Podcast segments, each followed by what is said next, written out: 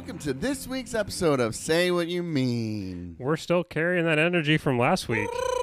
Duh, dude.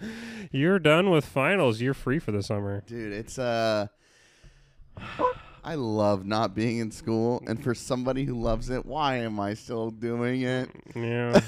yeah. Oh, I only have one semester left. And then you'll be done. Yeah. And then, and then I start. I was gonna. s- I was just gonna just do one class per ses- semester to finish it out, but I was like, you know what? This semester could have been better if I would have. I had a lot going on, Just a few things. just a little bit. But if I would have really just hammered down and dedicated myself, I could have. I could have done better overall. I think in all facets. Um, and I think that with my job going to a day shift Mhm. and having the evenings will help me allocate time for these last two classes Okay. opposed to like trying to get up early and do homework in the morning and before mm-hmm. work that was just it's too hard Yeah. Do you have a practicum that you have to do, like a oh final portfolio? thing? yeah So you're doing two classes plus the portfolio? no one class plus the portfolio Oh. Yeah. Okay.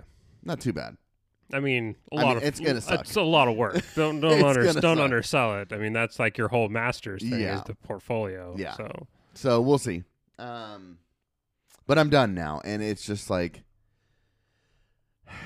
i don't want to get into too many details but it was close there for a yeah, minute yeah. You were you um you were telling me all about it, and I was like, oh man, like I've I've had that I've Yeah. had those semesters Yes. before. I've had that I've had that exact semester where you're like triaging classes, but you managed to do what I couldn't, which was pull it out. Yeah, I can't believe I did it, Yeah. but I didn't. And uh, now it's summertime. It's time to celebrate. Uh, I should check when classes start because your wedding is at the end of August and classes start at the end of August. Oh really? Yeah. You know that. Yeah, that's Yeah. true. It should be. Well, I think it'll probably start that Monday. I It's usually probably it's yeah. usually that Monday, so Yeah. it'll be the twenty third. So that'll be oh yeah, it usually Mhm. is around there. So that's a good way to end the summer. Yeah, I mean, I'm going camping again in September, but I think I just well, that's the nice thing about online classes. I know it Yeah. is. Um, I can take some work with me, and and I'm going camping for like four or five days, Mhm. so it'll be, I don't know, it'll be nice to just relax and read if I need to, and.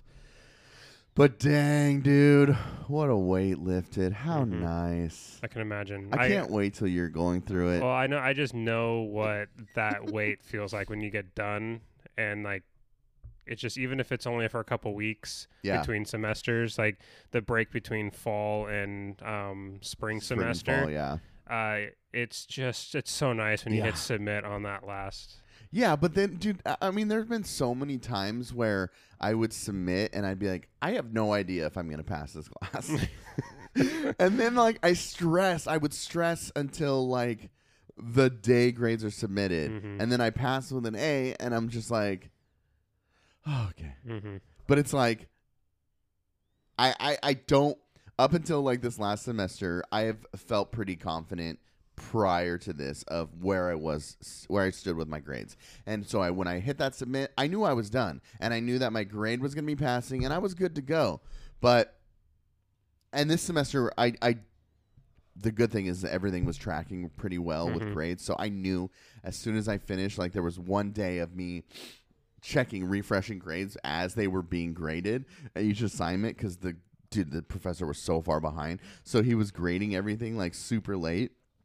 So I could just live refresh my grade and just see it constantly, just consistently, just go up and get higher. And I'm mm-hmm. like, yes, Like So- watching um wa- watching the Pennsylvania and Georgia returns during the election. yes, As as mail-in ballots were getting counted, Yes. you're like, okay, it's gonna get there. it just is it gonna get there? Oh, it looks like it. Like just the hmm the torture. So I, I remember at Clark there was a point where I was like, okay, I am no longer torturing myself like this. Like, be a better student, be better. And uh, when I went to WSU, I think I, I very much was, and I had less and less stress. Um, there wasn't ever like a a final exam that I was like, my hello. Hello. Oh, you can say words. Do you want to say hello? Use- No baby talk. Hi. Oh, good morning. How are you? Good. I can't say your name because of Top secret. it's top secret. What are you doing? I'm gonna say hi and bye. Okay, hi and bye. Are you going to school? No. Look at my nice outfit. That is a nice outfit. Where are you going? I'm so pretty. I'm going to Pride. Oh, okay. Nice. Oh, you are? Okay. Have fun. Be a leader. Act like a black belt, right? But I'm a white belt. Yeah, but you act like a black belt. True? Okay. Dress for the job that you want. That's right. Not the Act for job the you job have. that you want. Uh, I have no idea what I was saying. was it the Clark thing? No. I don't know. Love you. You're talking about something. I don't know what. Yeah, I, I'm sure I was We talking forgot. about something. You forgot. Dang it! What was it? Uh, weren't even listening. About being a better student. Uh, at Clark and, stuff? And then WSU, you very much were a better student. Who cares? Boring. Anyways, uh, yeah. So it feels good. I'm ready to rage. Um, I I downloaded and printed research for today's episode, and That's the first time in a while. yeah, I was. Uh, people were like at, at work. They were like, "What are you doing?" I was like, "Reading," and they're like, "For fun." Because they all know I'm done. I was like, dude, now I can read for fun. hmm Um, and read things that I want to read. That's Yeah. why, like, when you're asking about to the Republic, like, yes, like, let me do that. I want to do that with you because it's, it's, um, I don't know. It just works different parts of the brain. Communications so far has been very creative, hmm and I mean, there's some analytical parts of it or whatever, but it, there's, it's definitely been a cool avenue for me to be creative. Whereas history and uh, political science, it, it uses a different part of my brain. It makes me think differently, makes me analyze things differently. hmm Um, so I'm excited to do TTR.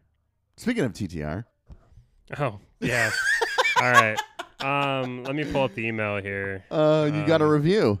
Yeah. So the You got a very- hot take, dude. It was the hottest of takes. dude. It's the sun. Um, I so I those of you who have never listened to an episode of To the Republic, shame on you. But if you ha- shame, but if shame. you but if you haven't, um, it is a show that Jeff and I started. Uh, just a recap.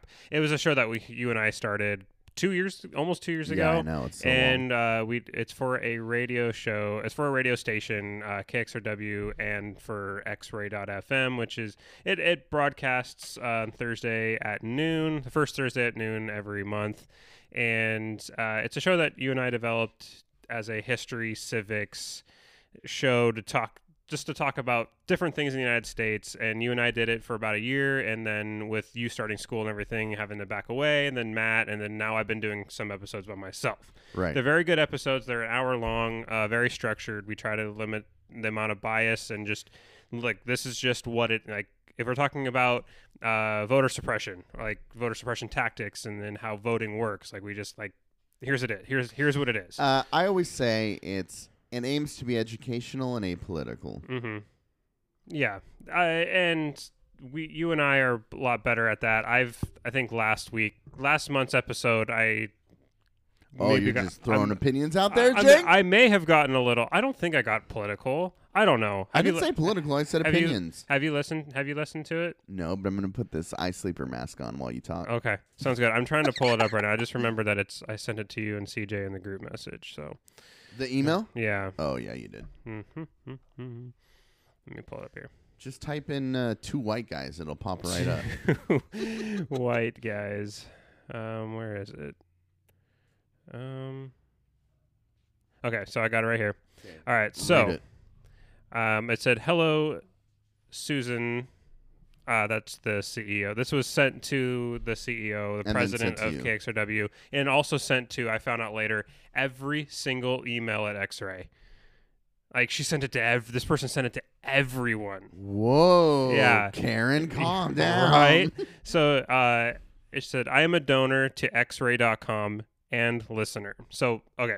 Side note, uh, you're gonna just gonna have to bear through some really bad sentence structure, and because I want to read this as it was typed. This is not. Clearly, she was just pissed and raging. Yes, I also don't think that she knows how to write particularly Whoa, well. dude. Um, we need to let's put the brakes on assumptions because I'm going to attack her for assumptions. okay. All right. Um, to the Republic and Jake, is a show of two white guys discussing stuff. Hyphen hyphen. No attempt is made to increase the diversity of opinion or c- contributors. Air the show at 3 a.m., but not during the day. The airwaves, the web, social media is full of similar opinions about gun ownership and due process, yada yada, and it's not in any way consistent with X Ray's mission. Jake, a gun owner, hosting this show, given the political climate in this country right now, especially with the January 6th white nationalist attack on the Capitol, this show is historically inaccurate about the origins and historical climate that the Second Amendment originated. He, he does not discuss just how central slavery was on the founders, the drafting of the Constitution in 1787 at the convention. Oh, oh okay. Uh, what he does say is underlying ideology armed white people to suppress slave revolts.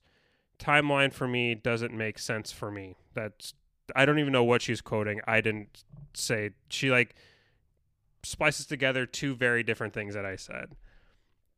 And I see both sides to the debate. Didn't say that about that. Okay. Like didn't say that. He's wrong in the in this climate of armed insurrection about the big lie, the stolen election. Proud Boys, Oath Keepers, and armed white nationalists who, at this moment, conceive of their Fox News Q revolt against the tyranny of President Biden. This is just a white guy gun owner who is offering further justification for armed insurrection and gun ownership. Sorry, super tired of this. He could quote from Carol Anderson, an African American academic, about her book on the Second Amendment and how gun violence disproportionately harms people of color. The Second Amendment was a response to Haitian Revolution, the Alien and Sedition Act, Jefferson in quotes. I don't in parentheses. I don't know why that matters. Slave revolts and white slave owners' need for slave patrols. This, according to Thom Hartmann's recent book. Sincerely, Fuff F U F V period. Okay. I don't know who this is. We Anonymity, I'm sure. yeah okay, but apparently this person has been a long time donor to the station. Uh, X-ray. X-ray, So I want to start by before I get to and they and they do know who this person is. yeah, oh, I'm yeah, sure. So So before I get to the most, in my opinion, the most egregious po- part of this, I'm sure you have others that you think. I just wanted to read a mission statement here, since we're saying that uh, to the Republic goes Mhm. against mission statements. yes, This is X Ray FM's mission statement. Our mission is to hold a microphone up to the best and most distinctive of Portland, to build a culturally relevant center of for ideas, music, and creative in service for a more open media and more just community. Unless the listeners and donors disagree. It doesn't say that, but apparently that's the attitude of Mhm. the listeners. We want to have an open open market of ideas unless we disagree with it. yeah, And and I can't even imagine how this person might uh, disagree with you if they listen to more than 5 minutes of the episode. that's the problem. Is they listen to five minutes of the episode. yeah. They listened to long enough to hear me try to be as transparent as possible, saying, "Hey, I I have owned firearms my entire life. Yes. I think that this, and then I said, I think that this gives me a unique perspective to Mhm. talk about this very, like, very hot topic. Yeah. Um, because I don't fit into either camp. The funny thing was is that somebody could legitimately, like, from the other side of this debate, like the like the most like NRA supporting Yes. like two A all the way. Guy has "Don't tread on me" tattooed on his left bicep. Guy could listen to this and we the and- people across their shoulders. yeah, and be I almost was me. Uh, could be uh, could could end up could listen to this and be Send the just same damn be email. just as angry. Yes. saying I'm historically inaccurate. All Yeah. of this crap. So Yeah. you know what? I think I did. After having time to really analyze this, I think I did my job. You piss me off. Why? You know why?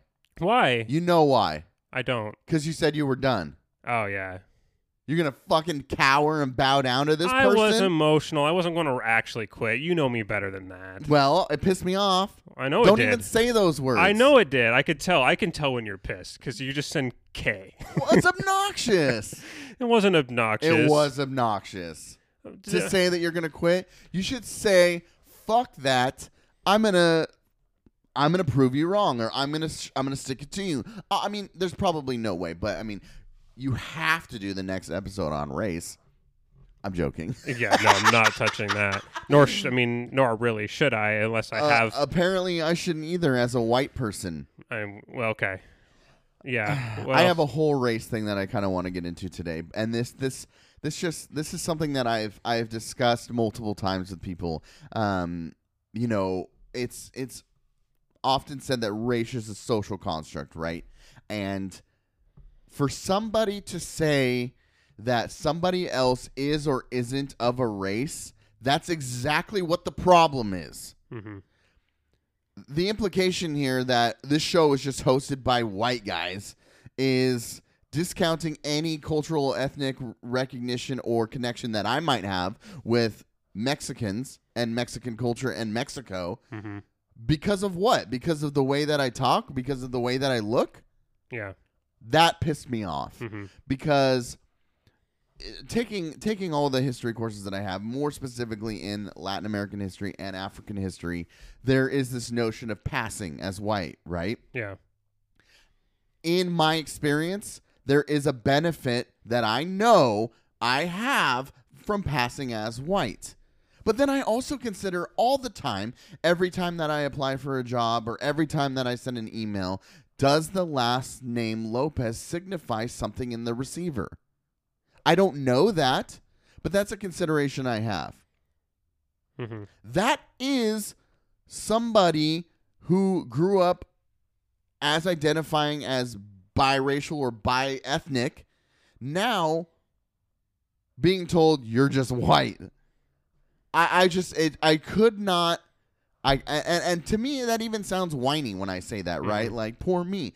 But it, it, it's I don't know. It is my experience, right? yeah, There have been times where I've been called a beaner and a spick, or somebody called me a sour cream Mexican. Like there are these are things that people have said to me, and so to to discount who I am or my experience based on I have no idea what, that I'm just a white guy just spouting off opinions is even more frustrating. And I will say this is interesting. Um, this is something I've been considering more and more lately. Is that I think that there are a few things that play into my desire to pursue education. I think it's my um, lack of success in in in education up until college. I Mhm. didn't graduate in high school. I got my GED, right? So that motivates me to be better when I decided to go to school. But also having that last name Lopez and having the insecurity that I do have, wondering if if it says Lopez Masters in Strategic Communication,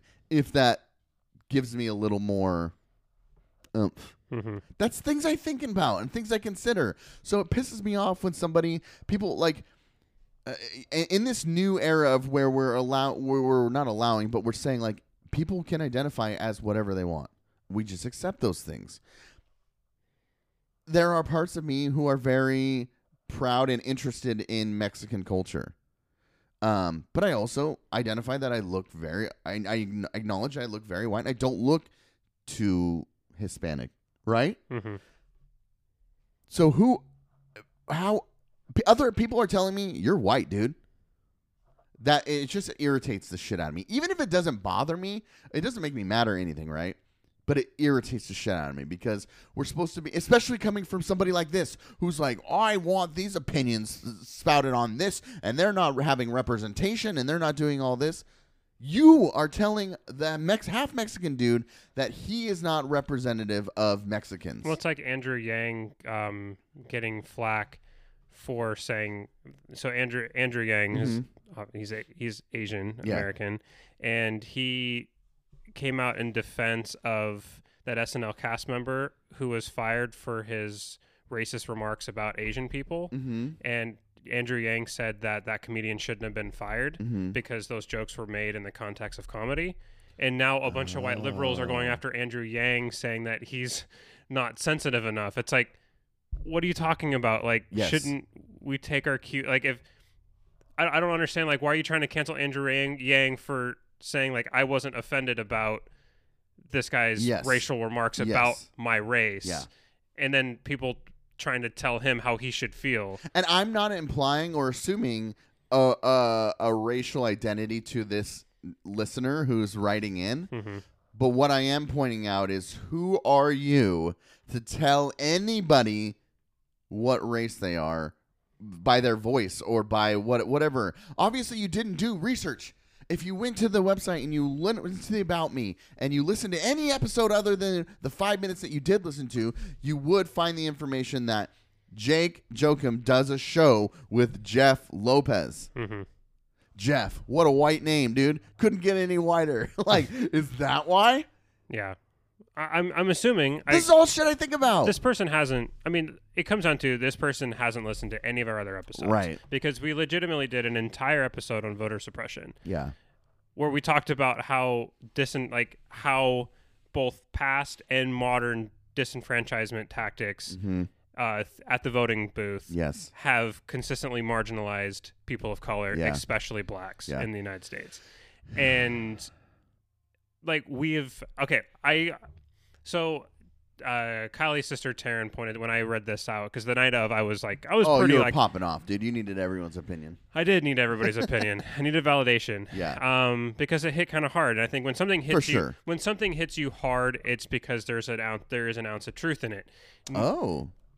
I'll I'll, I'll get Okay, there. Right? I'm okay. gonna flesh this out. But Okay. Taryn said something that really hit. That really kind of struck me. I didn't have a, I didn't have a uh, an immediate response to. And she said like, oh, it, she's like, it sucks that somebody literally just boiled down everything you had to say to to your race. Okay. Yes. And um, That's well and said. and then I'm like, damn, I can never know how blacks have felt or how people of color have Yeah. felt. But if this is if if I'm even like oh. ten percent of how I feel now, being completely Wow. having nothing like nothing else I mattered said, I can't have opinions on certain nothing things. Nothing else I mattered said. nothing else I said mattered. Thank you. Yeah. Nothing else I say matters Yeah. everything just boils down to if I'm a white person, these are my opinions, and therefore, like I am, I'm only going to be able to have a certain opinion, a certain outlook on life, no matter how much Yeah. education I have. I can't overcome my whiteness on a st- in- inability to certain talk about certain topics, right.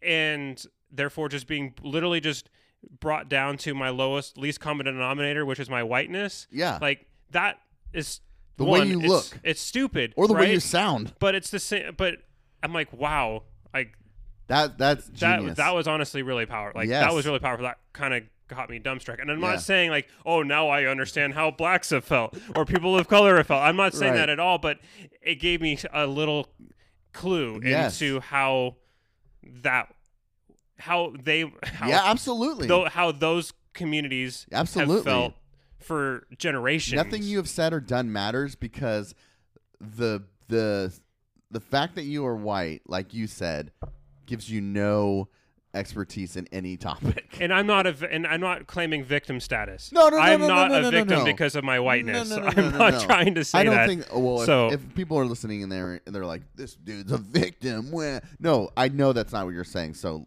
great to point that out. But but there is an element of understanding there. Mhm. Like, holy shit! Like this just all got boiled down to the fact that I'm white, and that's like this dude's white. He doesn't know anything. Write him off. hmm And, and and the topic was guns. The topic wasn't even like racial inequality or anything. See that, and that's the thing. Like, I think where she got really up, I found like the reason why I keep using the she pronoun is because Yeah. I found out later that this person is female. Wow, now you're recognizing pronouns. Shame on you. I, I'm just using the You're just pronoun. white, I'm just using the pronoun that they You were given. that, they, that I was given, given about yes. this person. So uh, I don't know her actual name, but I just was Yeah, given Gotcha. she. She. So the elusive she. the elusive she fuff v f u elusive f they. v um so uh the what was i saying oh okay. so there when I was so my first segment, um, just Yeah. to give context. 'Kay. Eventually, this episode will be up. You can find it at K- on KXRW's archives if they left it there. Oh, it's not on our feed. Not on our feed yet. Because we haven't taken a week off. We should do a bonus episode this week so no one will listen to it. Jerks. Jerks. Yeah. So um, you can find it at KXR on KXRW's archives Yeah, or on X-Rays archives. The the file is there. We'll upload it eventually, but I'll give you a synopsis. So Okay. my first segment is talking about the historical, not really the historical context, but what what are the two. Um, what is the ideological divide w- about how to interpret the Second Amendment, and. Okay. what the fa- what might have what what may what may have influenced the founders to write it in the way that they did? Okay. Because it's a really weird sentence if you think about it. In the Second Amendment? The Second Amendment is a very weirdly constructed sentence. It says a well-regulated militia, Mm-hmm. comma, being necessary to the security of a free state, comma, the right of the people to keep and bear arms shall not be infringed. Period. You know what's so funny? I just want to inter- keep your thought, keep your line of thought Okay. because I don't want you to lose it. But I was driving to work yesterday, Mhm. and there was this big macho machismo truck in front Uh, of me. Yes, and he had the whole. He had. I'm guessing he had the whole words. The whole thing on the on the back window, and I was reading it as I'm driving behind him, and I was like, "Did he edit that to make sure those parts are in there?" No, it's really written like that, yeah, like that butchered and and weird. it's a weird sentence. It's weird. yeah, because now and then thanks founders because nobody can figure out what the f you meant. Yeah. Because that's where the that's where the biggest dividing line is is do you do you take the preamble which is a well-regulated militia being necessary to the security of a free state Mm-hmm. as the intent a collective right if you Mhm. will we uh, you have the right to keep and bear arms as long as the the well-regulated militia can be maintained so you can own arms to the extent that a militia can be maintained Okay. and that that in that implicitly puts the ability to have regulation on what types of arms you can own if it's necessary to sec- to a uh, if it's necessary to the security of a free state Mhm. and it and, ha- and it allows the people to have a militia that can be called upon by the federal government to handle insurrection uh, then you can own those arms Mhm. uh, that was the in 1939 the challenge to the 1934 gun control act uh, directly addressed that, and the court actually ruled on the preamble side, the collective right side, saying that somebody's sawed-off shotgun Mm-hmm. did not enable them to, did not enhance the the collective right of the citizenry to be to to be able to be called upon in a militia. Therefore, that gu- that particular gun can be regulated. Okay. Um, short barrel shotguns. So that was like the night. That was the first major Supreme Court case on firearms. going was through in the whole episode right 1939. no, kind of. So, um, but then the other side of the argument is the individual rights, or individual right of the argument. Yeah. and that is the right of the people to keep and bear arms shall not be infringed. Yeah. So, do you take the operative clause or do you take the preamble? Yeah. Um, and as what with the original intent? So then I, my my intention was to give historical context that might shed light on that Okay. because one of the writings across one of the few things that the that like almost all of the founders agreed upon is that they didn't at the at the onset of the con- at the onset of the constitution Mm-hmm. they did not want a standing army Yeah. they viewed a standing army as the biggest threat to the continuation of the republic because a standing army with arms Mm-hmm. you get generals that decide that they, they want to overthrow the Right. government they can then do that Mhm. right so um, they did not want a standing army they, they basically said anything that is domestic anything that would need an army for we can call up the local militia Right. um, and that's what they did with the Whiskey Rebellion Mhm. when George Washington led uh, a militia to put down an insurrection in western Pennsylvania. Right. The Which was also discussed on an episode of TTR. Exactly. Every Thursday and Mhm. on our podcast, dude. that was one of our crises, presidents and national crises. The uh, um, Standing militia. So the standing militia. So I was like, it's not wanting a standing army. yeah. So then I said, okay, well, there's a counter argument to that. As I keep hearing to to push this collective right argument, I Mhm. do hear a new debate. I said a new debate that is coming up was that the Second Amendment is actually rooted in racism, and that is, and that in the they're using they're saying that the the primary focus of the inclusion of the Second Amendment in the Bill of Rights was to make sure that armed white citizens were uh, were armed that white citizens were armed in case there were slave revolts Okay. and that is historically off on their t- on the timeline.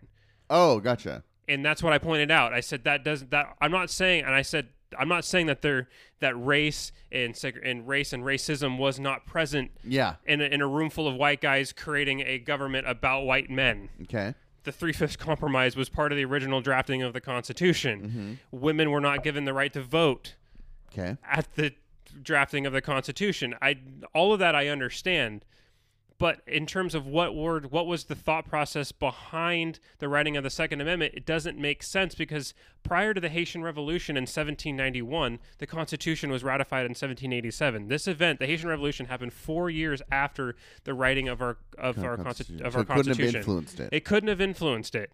And I said, I said, I've done a lot, like the majority of my time working on my history degree was talking was l- learning about um, race and uh, gender intersections Mm-hmm. in um, in uh, in the imperial superstructures, especially the British Empire. Yeah. And prior to the Haitian Revolution, the majority of co- of white colonists did not believe that because there was so much racism and belief about the natural state of blacks Mm-hmm. is that when they're in their natural state of servitude because they were lesser humans That's this was the belief at the state, time right. they're going to be docile Yeah. so prior to the Haitian Revolution there wasn't this fear of of blacks. it wasn't even considered. it wasn't considered and then the Haitian Revolution turned all of that on its head yeah. that was really the watershed mark. That was the eight, like the Bengali Revolt of 1857, completely foundation, foundationally changed how the British saw Indians. The um, the Haitian Revolution fundamentally changed how white colonists across empires Mm-hmm. saw their po- their their slave populations. Yeah. So prior to anything prior to that, you have to look at race. You have to look at how whites saw their slave populations significantly different. Yes. And that that frame of thought and that frame of thinking was in the way was the their thought process and frame in which they were writing the the Bill of Rights. Mm-hmm. Yeah. So I'm not saying that it's not rooted in racism. I'm not saying that it wasn't present, but it wasn't arming whites to keep down slave revolts, which is like this new idea that's being pushed out, saying that doesn't that historical timeline doesn't make sense Right. for that particular argument. Mm-hmm. Does not say I'm discounting anything in, in, in, regards to in trying to say well America wasn't rooted in racism. Right, I'm not right. saying that at all. It's just that particular argument. So what you're saying is like if I disagree on any little thing, I'm just I'm just a racist white nationalist insurrectionist that is QAnon. like, it's just funny that people go like the second if you disagree with them in any way, right? Yeah. If you disagree with a Trump supporter, you're Antifa, and if you disagree with anything that the ultra white liberal has to say, I'm a I, I might as well be wearing a Trump hat and storming the Capitol. You're an anti-vaxxer and a racist. Yeah. Yeah. If you knew anything about me, listen to a single one of our episodes. Yeah. like anything that has to do with insurrection anarchy is something that like i just strictly oppose Yeah. it's just it was so fr- dude that was just so frustrating because it was so off it was just so far from the truth Right. but anyway that's my take sorry for rambling No, that's not rambling. That I think that is that is revealing of just the toxicity of that kind of quick judgment that people have. Uh, e- even I posted a meme the other day of uh, firemen trying to put out a fire, uh, and Mhm. it was like the virus, and then the anti-vaxxers like sitting on the hose, like trying to prevent them, right?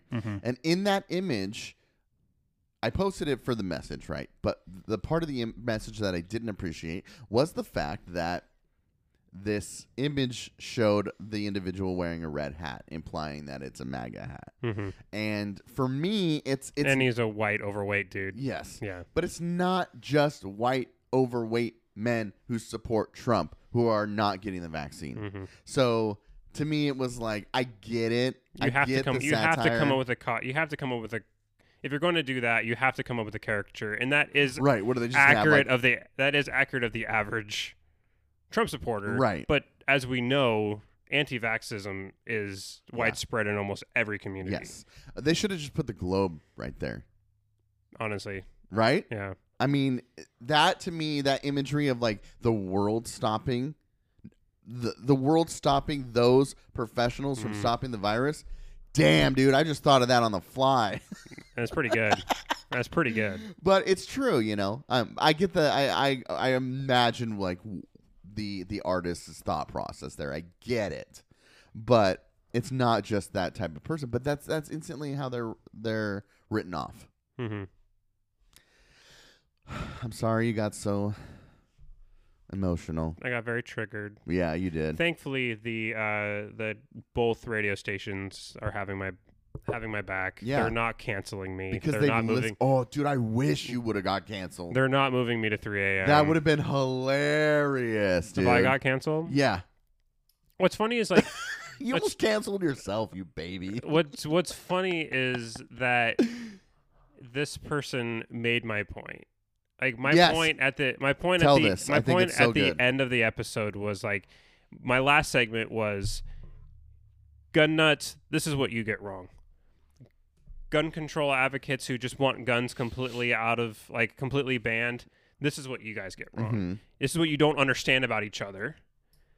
And if you want seats at the table, put yourselves there. Yeah. But it's going to be compromise. Nothing happens. Nothing's going to get through legislature without and become policy without compromise. Mhm. And I said we have to start listening to we have to start listening to to each other. And we start listening to each other by abandoning slippery slope arguments Mhm. and abandoning zero sum ideology. Mhm. I- And I don't understand like how that is a controversial message. It isn't. They didn't get that far.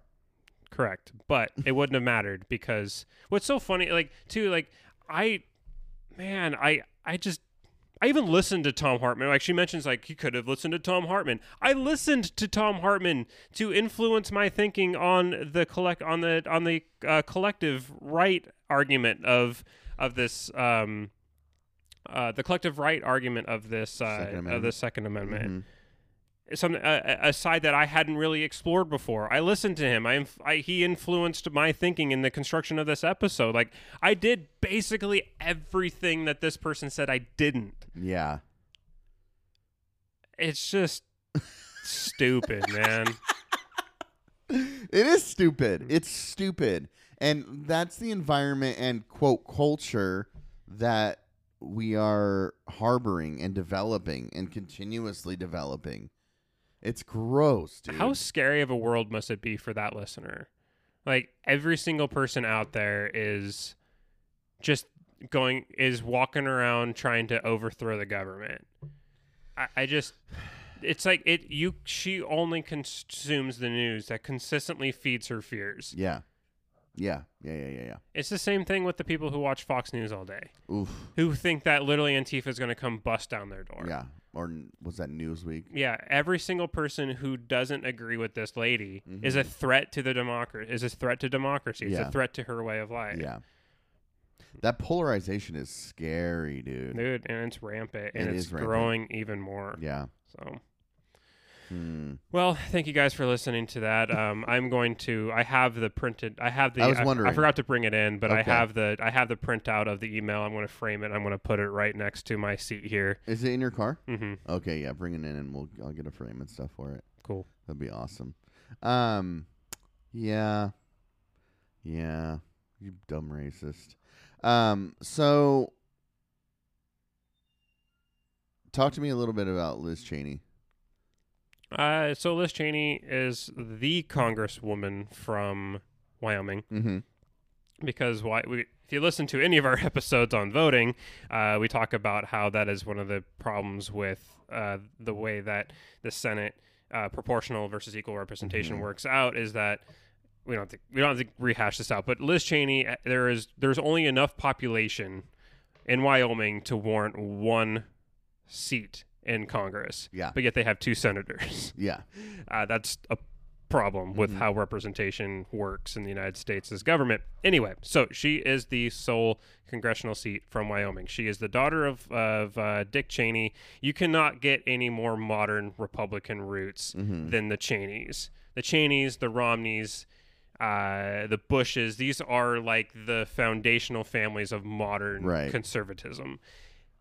She was the number three Republican in the in the in the Republican caucus in the in the House of Representatives. She's one of the most powerful Republicans on the Hill. Mhm. Was. Mm-hmm. Um, she was also she's voted with Trump. She sided with Trump in his first impeachment. Mm-hmm. Has pretty much been in lockstep until she refused to go along with this not going along with the with the big lie at Mhm. first. I don't think that's what did her in.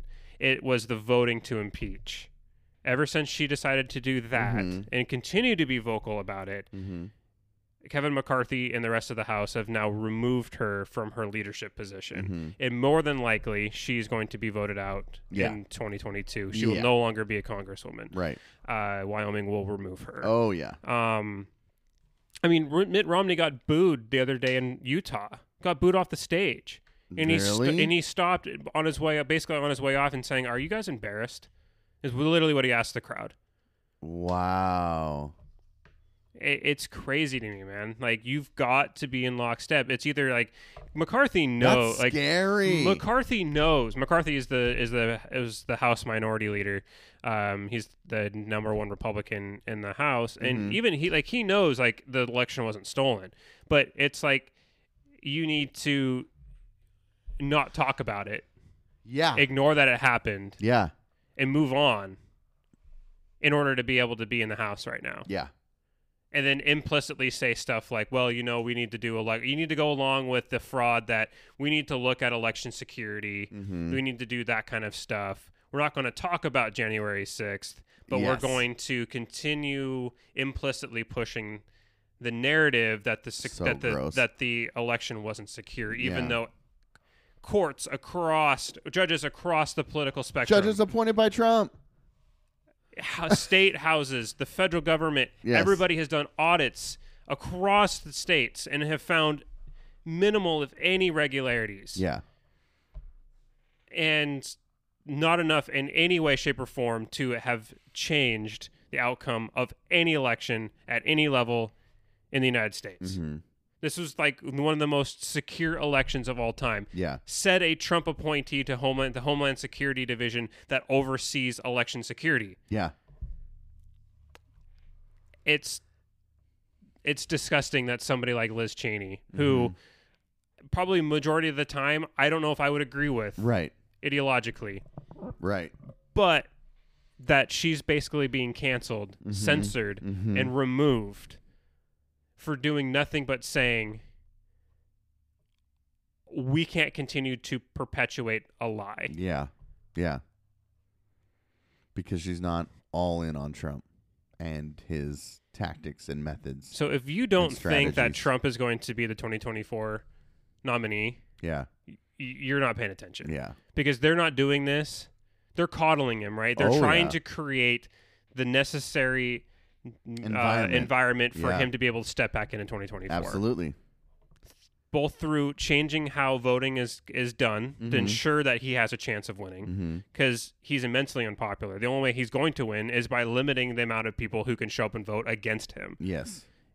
and making sure that he's palatable to the majority of Republican voters to make sure that they get back out and vote. Mm-hmm. the fact that Ron DeSantis thinks that he has any shot is ridiculous. The second that that guy goes and campaigns campaigns in Iowa and Trump sends out something from the desk of Donald Trump saying mm-hmm. Ron DeSantis is a loser, he's weak on this, he's weak mm-hmm. on that. DeSantis is done. Yeah. Done. Yeah. They are enslaved to Trump. That's The Republican Party is enslaved to Trump and it was codified with the removal of, of Liz Cheney Yeah. from her power powership from her power position within the party. Right. Dude, it's a party of Trump, man. Yeah. Oh yeah. Um. Meanwhile, you've got somebody like uh, Marjorie Taylor Greene Yeah. who went and like Oh. legitimately like got in the face of AOC. Didn't Like, she say they were after? the like the jihad crew or something like that? I didn't see that. Oh man, I'll find it. But what happened with uh, But AOC? basic, basically, AOC just had to get security because Mar- Marjorie Taylor Greene like confronted her in the halls of Congress and was like, "Why are you against the American people?" Like, got right in her face. Like, wasn't this person that weren't they supposed to have some sort of big debate on the Green New Deal? Yeah, and Marjorie Taylor Greene like basically admit that, admitted that she she's and never she didn't. And it. then I'm guessing she's welching on her, on her, um, on her promise to do the, to do the debate. But we all knew that that was a trap anyway. She just Oh, need- yeah. she just needed to be on camera saying she was willing to have the debate because that's all her voters need. That's all the the base that supports that kind of politics needs is to see that she was going to have the debate. The debate doesn't actually matter. They weren't going to listen to it anyway. And if they did listen to it, it wasn't going to be about making legitimate, valid points based on evidence. It was going to be who could have the the most bumper sticker quotes oh yeah, because it's like the way she wears her masks is is all you need to know about how they see politics. It's bumper sticker quotes. It's Yes. one word things. She was walking around with free speech on her on her her on her mask. yeah, Um, but just silenced Liz Cheney. Uh, talk and then walks around with a mask that say that says Trump won. yeah. That's all that matters. That's just it's it gets back to Palin. hmm Like all the way back to Palin. She's a nice lady. God, you're never gonna let me let that one down. She, uh, I mean, Palin saying like, oh, like, you, you know what? The when there was like a legitimate question about like how would you deal with Russia, like how would you deal with Russia on the international stage, and it was between her and Biden, and uh, which seems ridiculous at the time, right? Like how far we've come, and uh, and and Palin saying, you know what the diff-, and instead of saying like what she would do, she goes, you know what the different, you know what the difference between a pit bull and a hockey mom is lipstick. That means they're both pit. They're both angry Yeah, dogs that'll aggressive. attack. Yeah, But she wears lipstick yeah. because she's a hockey mom. Gotcha. But that was something that was muttered in a vice presidential debate. Right. That shit forever changed politics. Yeah. The Republican Party never recovered Yeah, from that. yeah. That Or started. did they? they The kind of Republican Party, for as what it was, never recovered, but it became what it is. That was like the that was like the moment where the Republican Party started to, to down the backslide. It was the loss in 2008 that sparked all of the racial fears. Mm-hmm. A black man's now president. The 2010 gra- grassroots. We've now known that most of that Tea Party funding was not grassroots. That was the Koch brothers just Yeah. pumping money in, into advertising, pushing this this like fake narrative of like no taxation without representation Mm-hmm. even though it was passed by Congress, which is our representatives, Mm-hmm. whatever. Um, the uh, um, and then uh, I think I think what was the death knell was electing the moderate, the Romney, Mm-hmm. electing Romney to be to go against Obama's reelection bid Right. And losing in the fashion that he did Mm-hmm. was the death knell saying we can't win with moderates anymore. Mhm. We we tried going back to the um we tried going back to the to the you know the classic Republican family, Mm-hmm. the the moderate Republican and he couldn't beat the the the progressive liberal. Right. If Biden had lost, you would never I don't th- I, I think you would have seen the Democratic Party go into the same tailspin. Yeah. Yeah. Thankfully he didn't. That's a great point. But he has been And we had governing discussed further. that. He has been Yeah. governing further to the left Yeah. since getting in. But I still think he's still sticking. The thing is, like, I, I don't. Okay, I disagree with like the left pushing the the leftward shift that Biden has seemingly made. Yeah. But he's still sticking with the institutionalist background. Like, I can't. There's things I cannot do as an executive. Yeah. So as long as he's sticking with that, Yeah. he's better than any alternative that the Republicans putting yes. out. Yes. Yes. Yeah. Operating within the system. I'll, I'll, Not trying I'll- to exploit the loopholes. I'll take a guy who's maybe too far, a little too far left for me Mm-hmm. ideologically, but isn't going to undermine the very institutions of our government Yes. over somebody who maybe I would under, maybe I would agree with more on taxes and trade or something, Mhm. but it's going to push a Trump style narrative and a further expanding the executive branch's Mhm. power. Oh, Mhm. no, get the hell right out with that. Yeah. Anyway, Yeah. You sad? a little bit. Dude, the world's falling apart, dude. There's a gas shortage. There's a gas shortage. Oh, one last thing. Yeah. It looks like Marine Le Pen is going to be the challenger again to uh, Emmanuel Macron in the French election. Mm-hmm. And then it, like, Marine Le Pen is the f- ultra right wing nationalist in France, Mm. and she's gaining more support amongst blue collar workers because Emmanuel Macron has taken the mantle of like the neoliberal um, kind of globalist governing perspective Mhm. um, and she's using kind of the same grassroots Trump, like we're for the workers. And dude, it's going to be a close election. And if Marine Le Pen gets in in France, man, that with Boris Johnson and the EU, Yeah. uh, with the with the with Brexit, and you've got Angela Merkel's government on its way out yeah. uh, in Germany. Dude, the world looks the world is looking scarier and scarier. Dude, how do we not learn the lessons from the past? This isolationism is terrifying. It's what led to World War One and then World War Two. yeah. And thankfully, during those times, nuclear weapons didn't exist. I mean, So. they did in World War II. At the end, and we were the only ones that had them. That's scary. Anyways, I didn't know about this gas shortage till somebody sent me a meme. Oh, the Patriot pipeline or the Colonial pipeline, whatever that yeah, was. Yeah. They got hacked or something, Mhm. and then they the the hackers were asking for a ransom, and then I guess they were like, "We're not paying any ransom." Then news was released today that they paid nearly five million dollars in ransom. Who did? The federal government? No, the company. The company did. Yeah, Mm. yeah. So then there's all these like images of people like filling up bags, like plastic bags with gas and throwing it in the trunks of the trunks of their car. Plastic bags? Yes, dude. Containers like totes and plastic bags and I've seen the totes. Yeah. Wow. Uh, uh, yeah, yeah. but the shortage isn't going to last for a little bit. I think they're already up and and they're good now. People are such. It's the toilet paper of uh, 2021. Oh my god. People are so reactionary. They're so reactionary. Uh, Honestly, like you're gonna go and fill. What? How are you gonna get that gas in your car? You're not. And now you've got a tote with gas in your garage that you're not going to do anything with. Yes. And then they're going to go dump it. Oh. They're going to go dump it somewhere, creating a, some probably environmental hazard. Yeah. It's so. Weird. Ah, I'll just go dump it in the river. Yeah. It'll dilute itself in the river when it gets to the ocean. It'll be okay. Yeah. I read somewhere that gas in the ocean actually creates for better environment. Yeah, the be new algae food. Uh, yeah, dude. I just was saw. I was like, all these pictures, and my buddy was sending me all these memes of people filling up random things with gas, and I was like, huh? And then I googled like, uh, I think I googled gas shortage because that's the only thing these pictures could imply. hmm I had no idea. I had no idea. Look, if there's a gas shortage and I can't get to work, I'm okay with that. but that's my white privilege talking. But the thing is, we're not going to be out of gas for too long. I know. That's the thing that's so stupid about this. Dude, I'm a part of this Tesla face group, and they're like, "Oh, gas shortage sucks to be you," and like they're just they're loving it, dude. They're Mhm. loving it.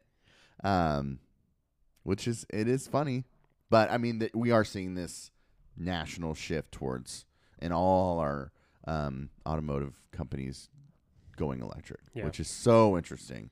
well, and it then- makes sense. It's And Biden wanting to develop the infrastructure to to handle it. and, and receiving so much pushback from It's it. so dumb. it's be I hate saying it's it's because of the money, but it really is It is because the of money. it is the money. They like the the people pushing the narrative are lobbying hard, are Yes. getting gr- their pockets greased by oil tycoons. And I wonder, like, honestly, this whole hacking thing, this is the conspiracy theorist. No, get out of here. Dude, you know Stop you thought it. it. No, I didn't. No, I until you brought it up, I did not even think about it. finished my sentence and you knew where I was going. Because I know where you're going. You're a conspiracy How theory do we guy. know? You and Tom DeLonge with your How tin do we hats. know that they didn't create this thing or the news or just saying that it happened? Okay, so that, the deep the deep state. I'm not saying the government. I'm saying whatever oil company this is. Well, that's the deep state is not just the government. It's the deep state is the global network of lizard people. Okay. So maybe they constructed this shortage to increase uh, de- uh, demand. That got rectified in a day. Yeah, but how much money And then did why they w- make filling up those bags, Jake? But they also paid five million dollars in ransom, so they gave back some of that. That's what they said. How do we know that? How do we? Show me the receipts. That's what I thought, dude. I'm telling you. You can't ever dis- you can't ever disprove a conspiracy conspiracy theory because every right, single time you make a point, true. the goalposts get moved. I didn't move it. yes, you are. Where did I move it? You moved it when you said, "Well, you you don't." That's what they say. Well, then you had literally said earlier that they came out and said there was like somebody discovered that they had. So clearly they didn't actually say it. Somebody discovered that they had paid five million a five million dollar ransom. Yeah. Of anonymous tip, I'm sure. Mm, okay. From the Goal inside. post moved. Dude, we don't know. Dude, you're like the you're like uh who's the girl that holds the football and every time uh Charlie goes to kick it, Lucy? she Lucy yeah, Lucy Yeah. pulls the football, then Yeah. Charlie ends up on his backside. No. That's I am you. Charlie Brown trying to kick the football, and the deep state lizard people are constantly moving the football. Flipped your analogy on, you sucker. Oh, all right, I lose. I lose. um, we got a few more minutes, but I, I, I mean, we don't have enough. Oh, I guess we have plenty of time. Um, so I sent you a video on. I got here on time this yeah, time. So surprising. It was like uh, on time. If you're, it's uh, five minutes late, yeah, it's on time. Um, so I sent you a video on touche. uh, on uh, Louisiana state legislators debating with teachers. Um, the they're they're trying to pass legislation to prevent critical race theory from being used in schools. Yes, the Louis, the one, the clip you sent me from that Louisiana legislature, Yeah. the House, and was was so hard to watch. The reason it was was because the the argument here is that like from these legislators who are trying to prevent critical race theory from being taught in school is that um, they need we need to uh, when we're teaching something we need to consider all sides of it and it was poking fun at this uh, representative because he had said um, he's like we need to look at things as a whole and from every angle the good the bad the ugly and then he proceeds to talk about like slavery chattel slavery. And he's like we have to look at the good the bad the ugly. And the teacher's like uh there is no good to slavery. And then he's like oh he kind of like egg on his face. He's like i definitely didn't mean that. Uh, uh you're right. Um But Jeff, blacks were in their natural state of servitude. i mean maybe that's what he's believing. So That I- was the good. I, I was doing some research on critical race theory. Um, the critical race theory movement is a collection of activists and scholars engaged in studying and transforming the relationship among race, racism, and power. Um, critical race theory questions the foundations of liberal order, including quality theory, legal reasoning, enlightenment, rationalism, and neutral principles of law. It places them in broader perspective that includes ec- economics, history, setting, group, self-interest, and emotions, and the unconscious. And what did you read? Okay, well, this is this is actually from the foundational like critical race theory book. Yeah. Okay. Well, Wikipedia disagrees with you. Okay. Um, and it says critical race theory is an academic movement of civil rights scholars and activists in the United States who seek to critically examine the law as it intersects with issues of race and challenges mainstream liberal approaches to racial justice. Yeah. I don't think that's a disagreement. Go Oh. ahead. Anyway, so they end it by saying critics. Um, oh, that's never mind. Never mind. It doesn't. Good. Wikipedia does not disagree. Okay. I, I, I missed the uh, beginning of the sentence that say that says critics of critical race theory Oh. argue.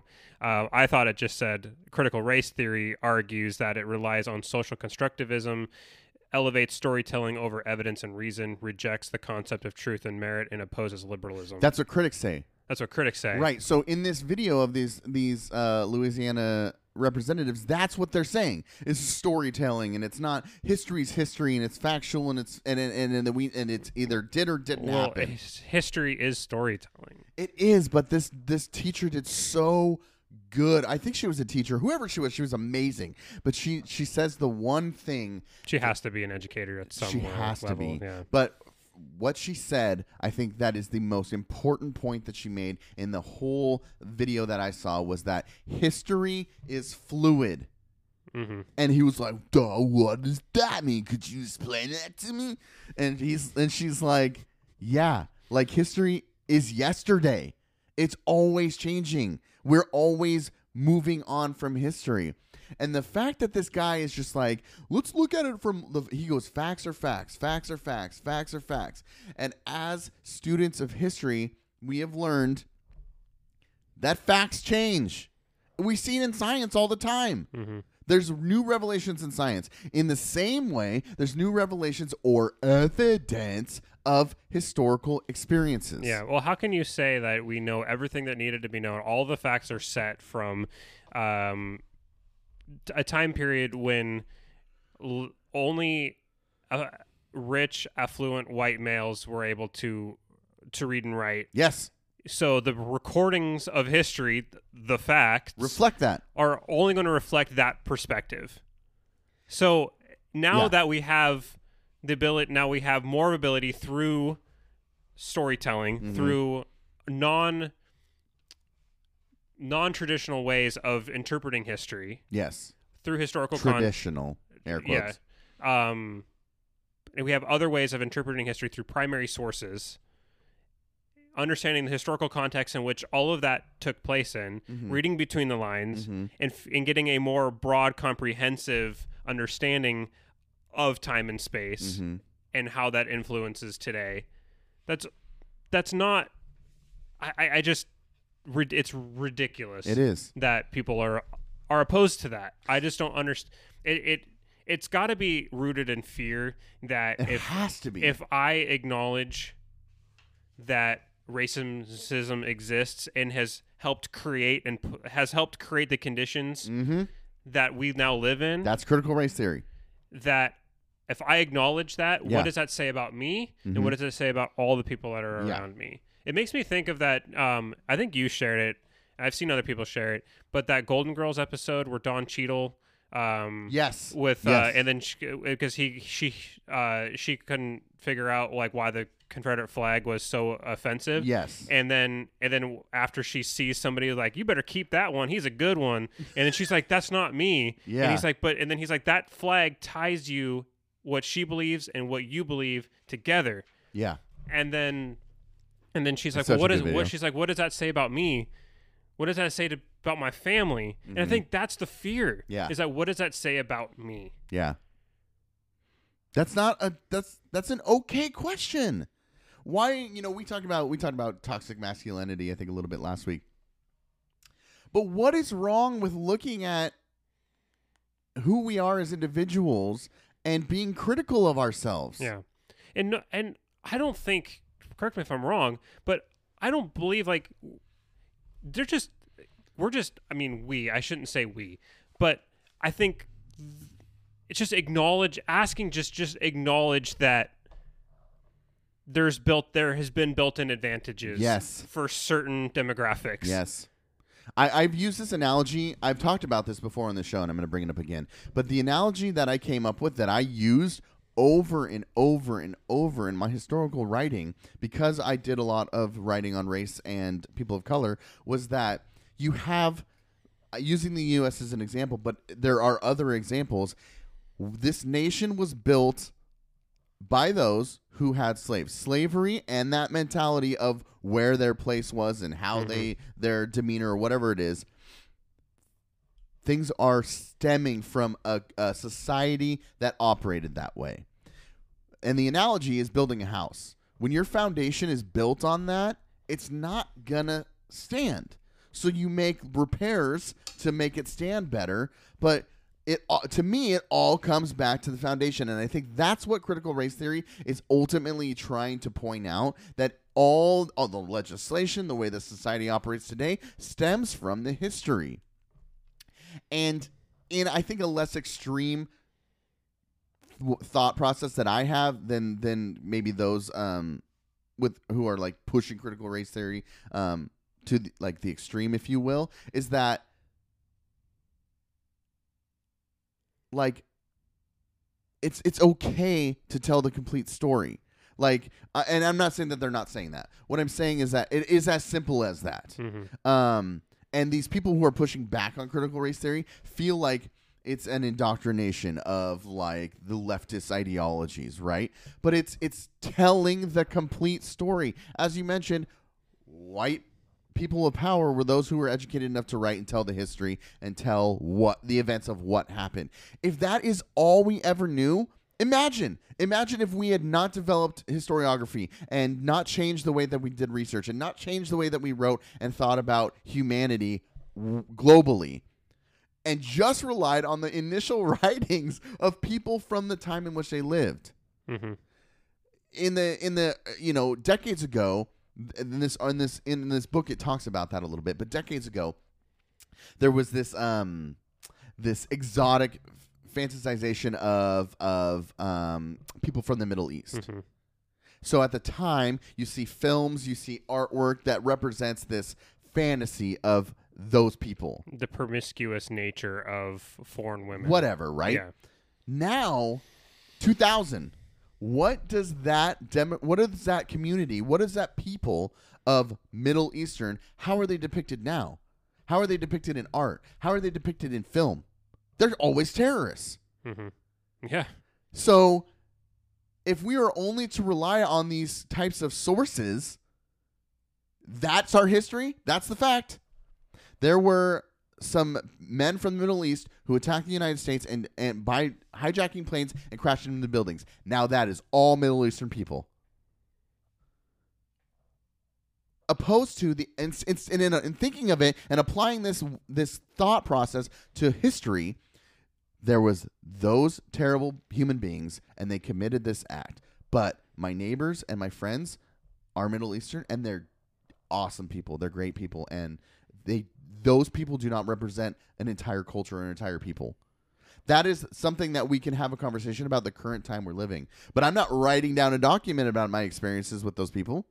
But if somebody were to have an I don't know, let's use oral history as an example, or looking back on Say What You Means podcast and now having evidence that hey, Mexicans are all right. you know what I mean? It's Yeah. just it's just like when you think about it in a current context, you can it's easy to say, "Well, look, we're not saying that all Mexicans are bad. I have a Mexican friend and he's cool." It's like, "Okay, but is that being recorded in history?" And I'm not saying it shouldn't or shouldn't be, but I'm saying if you use that example and you look backwards, that isn't being recorded in history. You're getting the certain storytelling by certain individuals, and history today is trying to fill those gaps with a mm-hmm. complete story. We're not trying to change the story, but give what historians are trying to do is tell the the complete story as much as they can and give examples of